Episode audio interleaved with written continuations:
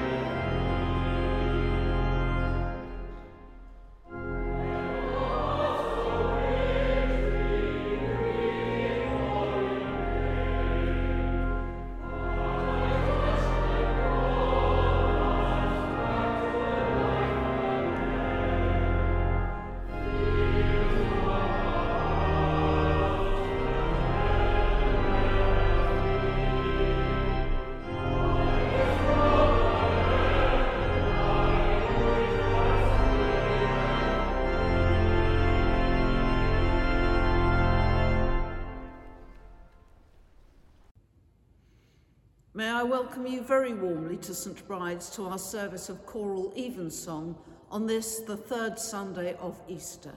Wherever you are in the world and however you're listening to us, we hope that you will feel that you are very much part of the St Bride's family.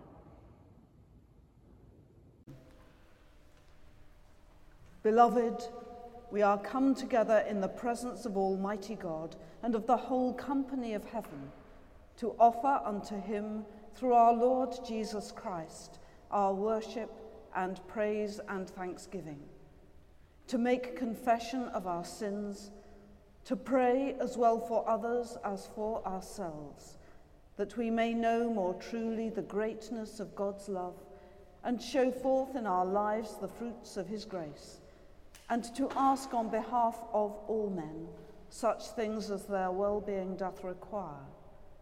Wherefore, let us kneel now and humbly confess our sins to Almighty God. Let us pray.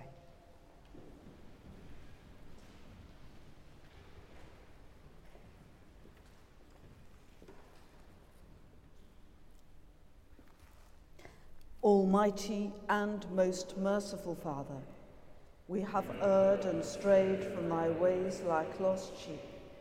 We have followed too much the devices and desires of our own hearts. We have offended against thy holy laws.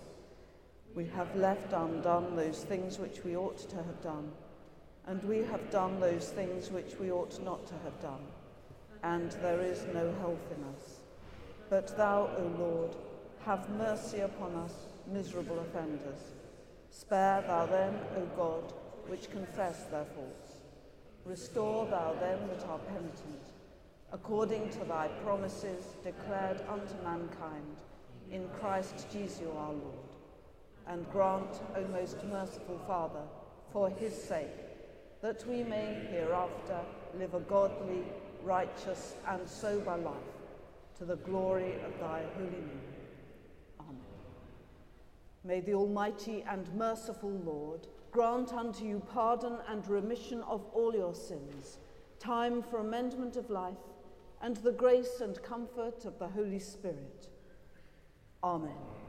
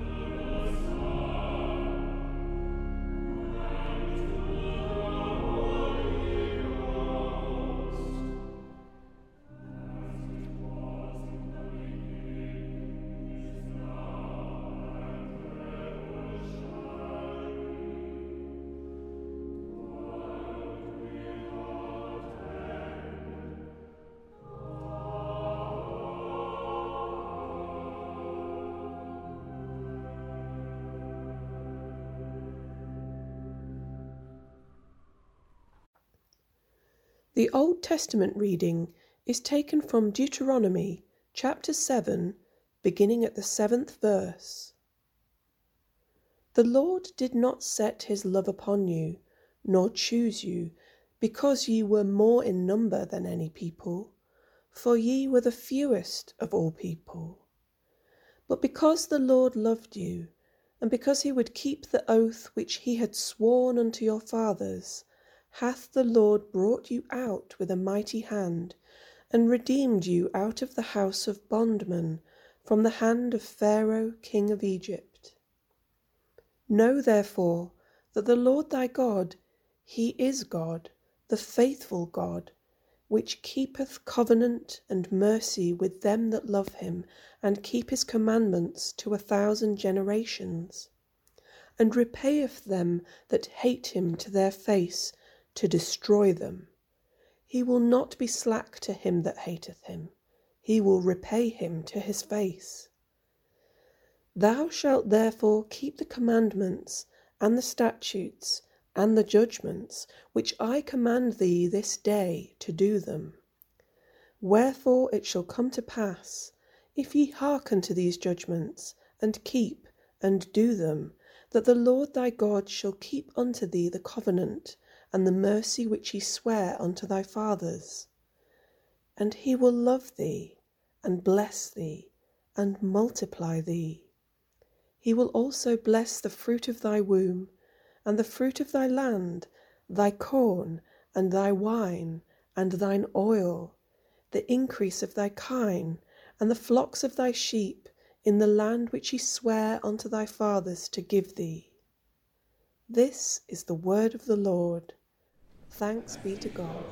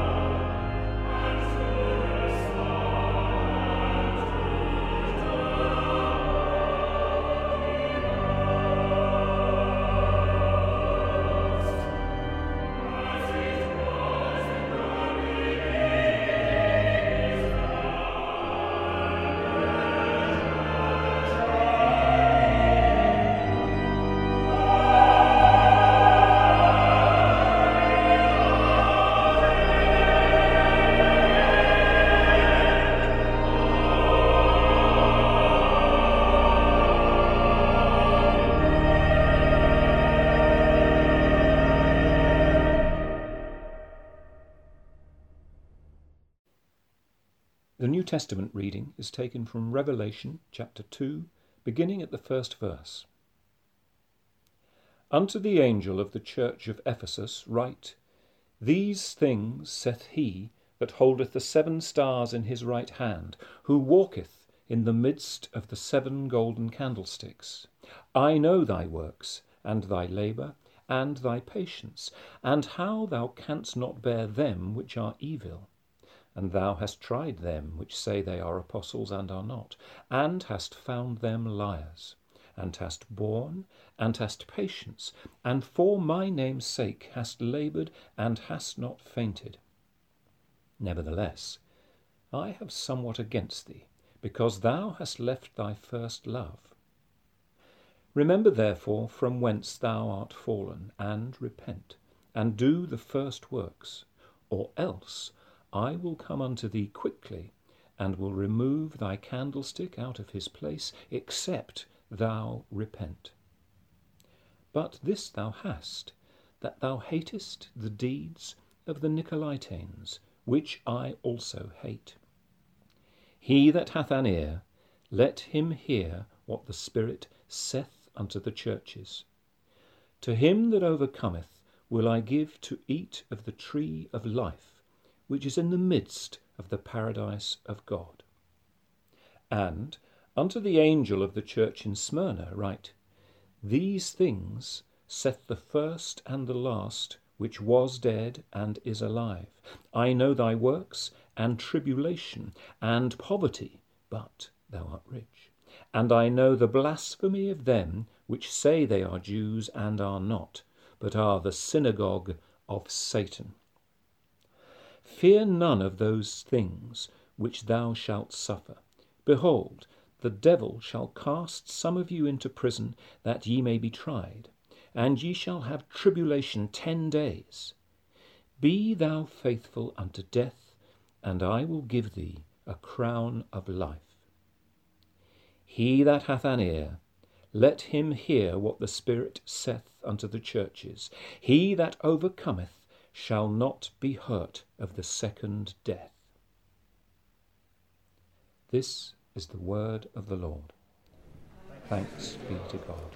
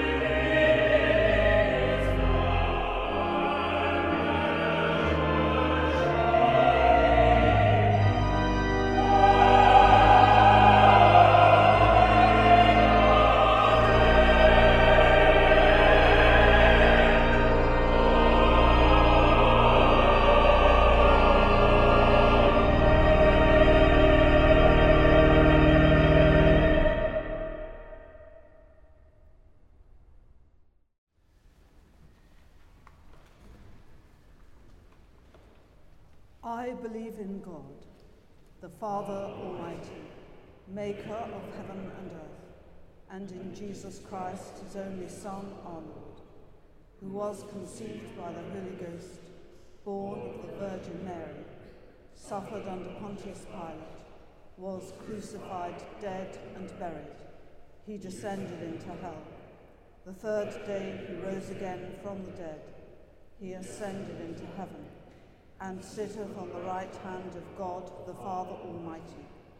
From thence he shall come to judge the quick and the dead. I believe in the Holy Ghost, the Holy Catholic Church, the communion of saints, the forgiveness of sins, the resurrection of the body, and the life everlasting. Amen.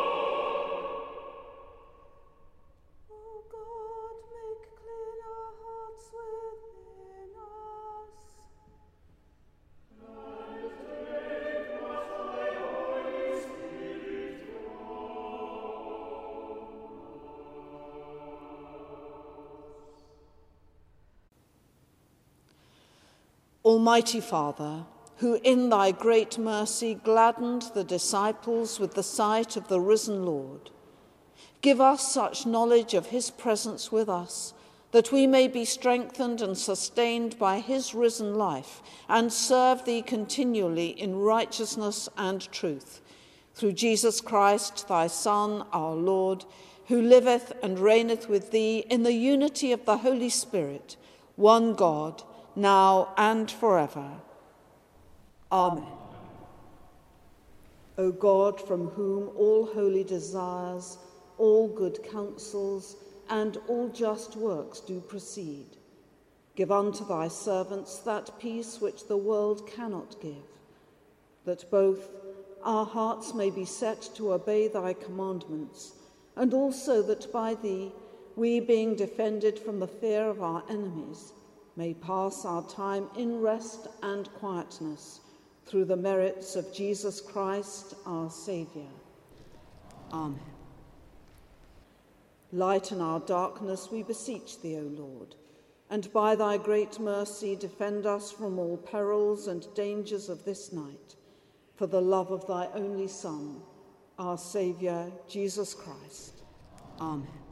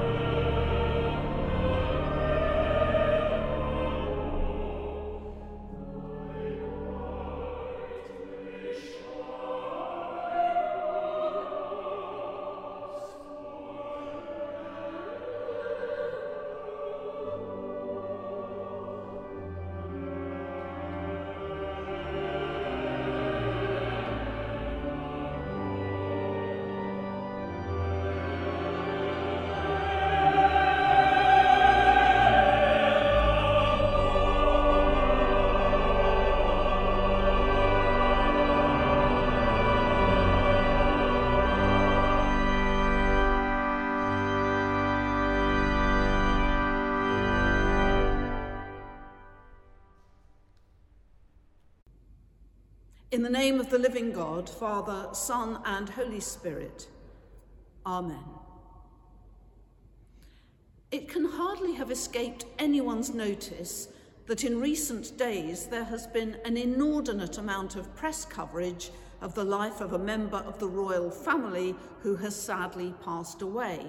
News reports, documentaries, interviews, historic film footage, every conceivable angle on his story and his personality has been covered exhaustively, at times to saturation point. And yet I have to say that as a result, I do now know considerably more about Prince Philip as a human being rather than purely a public figure than I did previously, because we have all had the chance to glimpse his life as a family man, an avid reader, a man of profound faith, a man who was passionate about the preservation of the natural environment and wildlife, a man who could be incredibly funny. Sometimes it feels as if it is only at the end of a person's life, even someone you previously felt that you knew quite well, that you finally get a sense of that human being as a whole in his or her glorious and complex and multifaceted entirety. For 15 years, I was chaplain to the community of St. John the Divine in Birmingham, the religious order upon whose story the TV series Call the Midwife was based. And during my time there, I was on a number of occasions involved in the funeral services of some of their more elderly sisters. As they were religious sisters, not all of whom had even retained their original names, one often didn't know very much at all about the details of their past lives until the stories that emerged during their funeral services. And I was always amazed at what came to light, because those remarkable women, whom I had only really got to know in their extreme old age, when they were frail and vulnerable and utterly dependent upon others, had lived lives of extraordinary courage and resilience. They really were trailblazers. They were utterly fearless. Whether they had cycled through the East End of London during the Blitz to deliver babies armed only with tin helmet and midwifery bag, or in one particular case, uh, a nun who had become stranded in the middle of the desert in Africa who almost caused an international incident as a result. There was so much more to them than I had ever realized, and it transformed the way that I felt about them. And such revelations can emerge even within one's own family. For example, I can remember being astounded to discover that my father, as a young man, had obtained an exam qualification in Swahili. But more generally, it is so easy to assume that we know someone on the basis of what is really a partial and fleeting glimpse of one aspect of their journey. There can be so much more to individual human beings than we realize. And although it might seem a strange observation to make, the same could be said of the ways in which we encounter Jesus. What was my own first encounter with the image of Christ? When I was at primary school, my godmother gave me my first ever proper Bible, one of those little pocket editions of the King James Bible containing colour illustrations by E.S. Hardy, an artist who was born in 1865 and who I have only just discovered, to my shame, was in fact female the initials stand for Evelyn Stuart. The biblical images that she painted remain imprinted on my mind, and I'm quite certain have always subtly informed my understanding of the person of Jesus. There are images of him delivering the Sermon on the Mount, stilling the storm, raising Jairus' daughter, as well as an illustration of the risen Lord by the lakeside. In many respects, they are examples of fairly conventional Victorian religious art, presenting us with a bearded Jesus clad in long robes and a traditional head covering. But it is his face that is striking, a face that is strong and lean and characterful, a face that is by turns open to the spirit, powerful when confronting danger, and compassionate when encountering tragedy. As I grew up and started to get to know more about Jesus through the stories told of his ministry in the text of the Gospels, those images were complemented by other insights as I discovered Jesus the subversive, a man who was completely unafraid to breach convention and flout authority. There was Jesus the perceptive, the wise, and the insightful. There was Jesus the companion and Jesus the loner. There was Jesus the obedient servant of God and Jesus who is our window onto God. And over all the years since then, I have continued to discover new and different insights, and yet I still feel that I've never reached the end of discovering the fullness of his identity. During my post Easter break, I undertook a major clear out of my study, which was long overdue, during which I uncovered a collection of photographs I had once gathered of images of Jesus as he is perceived and portrayed by different cultures. There's a very striking African Jesus, a portrait of him from Korea, and so on, all of which have in the past caused me to pause and reflect and question my own previously held assumptions about the true identity and significance of Christ. Like the process of getting to know any human being, it is a relationship that develops and deepens over time. I began this address by observing that sometimes it is only at the very end of a person's life that you can begin to discover who they really were as you uncover the fullness of their life story. Something even more extraordinary can be said of the man, Jesus, in that we not only learn who he is through the stories of his ministry, but through his sacrificial death to which that ministry inexorably led him. And the story does not end even there, far from it. Because when he is raised from the dead at Easter, another whole perspective on him opens up as we begin to understand the true nature of his relationship with God. But even that is not the end of the story, because his ascension and the coming of the Holy Spirit at Pentecost and the revelations that come with those events still await us at this stage of the church's year. Christian discipleship is a journey of discovery that is itself lifelong and life deep. Because our relationship with the one who shows us God is boundless and inexhaustible and will continue to unfold beyond the margins of this life. This truth is brilliantly captured in the words of a prayer by the 14th century Italian mystic St. Catherine of Siena who wrote this Eternal Trinity, you are a deep sea into which the more I enter, the more I find, and the more I find, the more I seek. The soul ever hungers in your abyss, eternal Trinity, longing to see you with the light of your light. And as the deer yearns for the springs of water, so my soul yearns to see you in truth. But of course, the spiritual life is complicated, and the road ahead sometimes far from clear. There will be times when we feel that we cannot find what it is that we are seeking, which is why I would like to leave the final word with the late brother Roger of Taizé, who wrote this O Christ, tirelessly you seek out those who are looking for you and who think you are far away.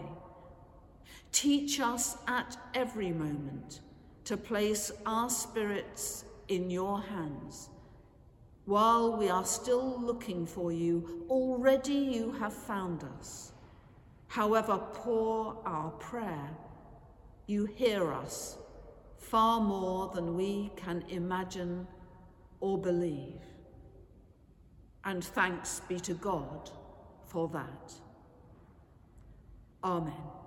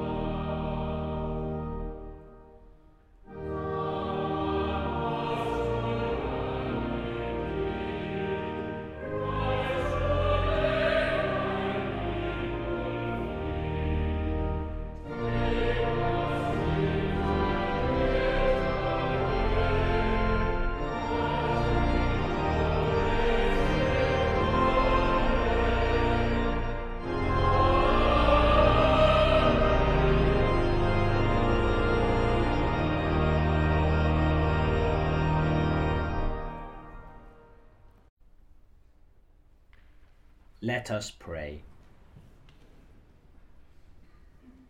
Saviour of the world, be present in all places of suffering, violence, and pain, and bring hope even in the darkest night.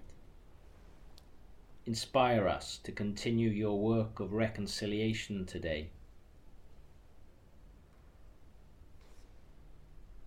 We pray for peace in those lands where there is war or conflict. Lord, in thy mercy, hear our prayer. Lord of the Church, empower by your Spirit all Christian people and the work of your Church in every land. Give us grace to proclaim the gospel joyfully in word and deed. We ask for your blessing on the leaders of all your holy churches. on Alison, our rector, Sarah, our bishop. We pray today for the Church of Ireland, for its primate and the Archbishop of Armagh, John McDowell, also for the Lutheran Church in Great Britain, and for its Bishop Tor Berger Jorgensen.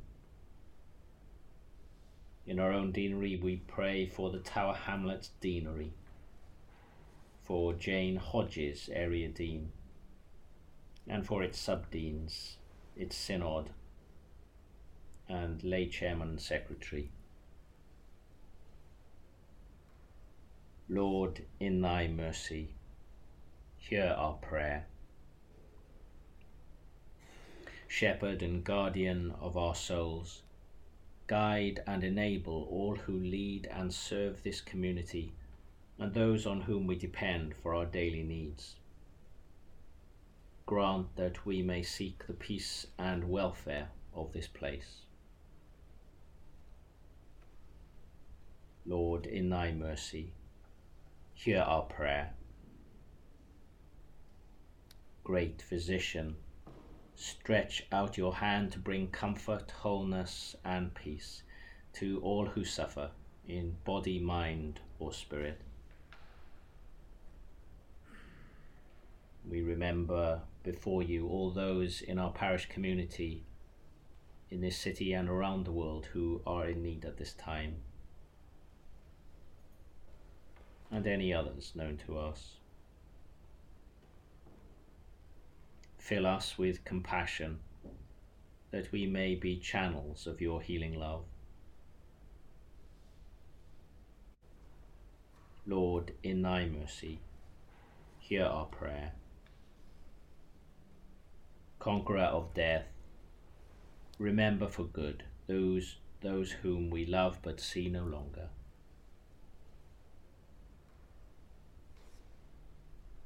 We pray for His Royal Highness Prince Philip, the Duke of Edinburgh, and for all the recently departed, and for those whose year's mind comes at this time. May they rest in peace and rise in glory. We pray for all who mourn. Help us to live this day in the sure and certain hope of your eternal victory. Lord, in thy mercy, hear our prayer. Let us commend ourselves and all for whom we pray to the mercy and protection of God. Merciful Father, accept these prayers for the sake of thy Son our Saviour Jesus Christ. Amen.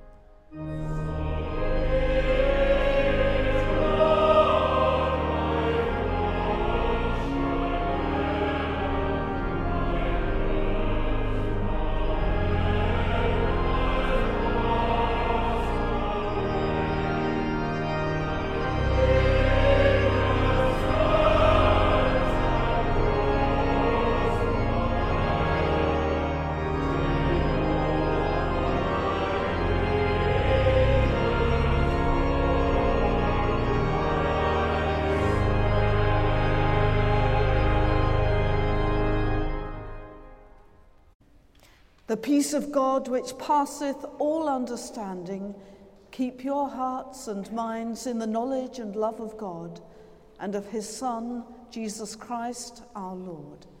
And the blessing of God Almighty, the Father, the Son, and the Holy Spirit be amongst you and remain with you always.